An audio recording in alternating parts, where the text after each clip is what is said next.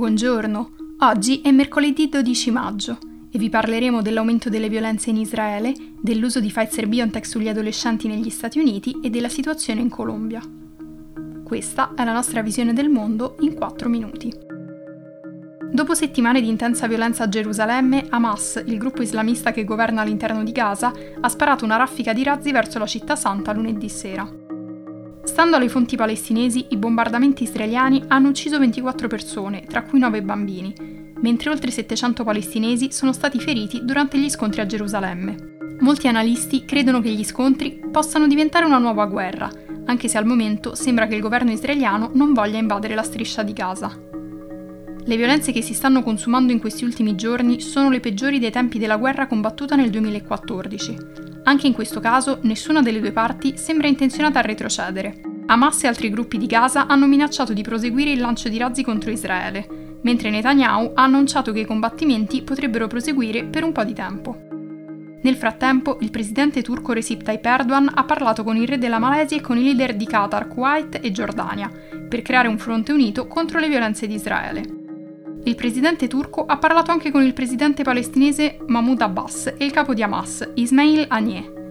L'escalation di violenza arriva proprio mentre la Turchia sta provando a ristabilire i legami con Israele. I due paesi hanno ritirato i rispettivi ambasciatori nel 2018, dopo che gli Stati Uniti hanno spostato la loro ambasciata da Tel Aviv a Gerusalemme, scatenando le proteste dei palestinesi.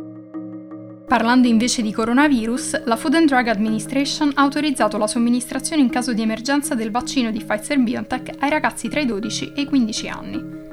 Grazie a questo provvedimento sarà possibile somministrare il siero in casi particolari, come prevenire condizioni di salute pericolose in soggetti fragili, sempre che non ci siano alternative disponibili. In ogni caso è un primo passo per l'approvazione definitiva. Per l'autorizzazione, la Fed ha preso in considerazione i dati di uno studio su 2.260 adolescenti tra i 12 e i 15 anni, di cui circa la metà avevano ricevuto il vaccino e l'altra metà un placebo. La risposta immunitaria si è dimostrata in linea con i risultati ottenuti con le altre fasce d'età. Riuscire a vaccinare anche gli adolescenti permetterebbe di ridurre ulteriormente i contagi, permettendo di limitare le restrizioni.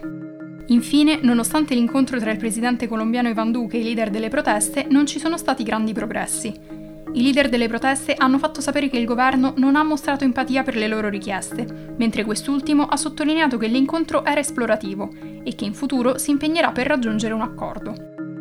Le proteste sono iniziate il 28 aprile a causa di una riforma fiscale che è stata cancellata. All'incontro con Duque hanno partecipato il Comitato Nazionale di Sciopero, composto dai principali sindacati e gruppi studenteschi, diversi funzionari del governo e rappresentanti delle Nazioni Unite e della Chiesa Cattolica. L'alto commissario per la pace Miguel Ceballos ha fatto sapere che entrambe le parti erano concordi sulla necessità di rifiutare la violenza e il governo ha proposto un ulteriore incontro con i rappresentanti dei manifestanti. Le proteste sono continuate in diverse città lunedì, con circa 13.000 partecipanti secondo le stime della polizia. Duque ha fatto una visita lampo a Cali, dove gli scontri avvenuti nel fine settimana hanno causato diversi feriti, tra cui 9 indigeni a cui la polizia ha sparato domenica.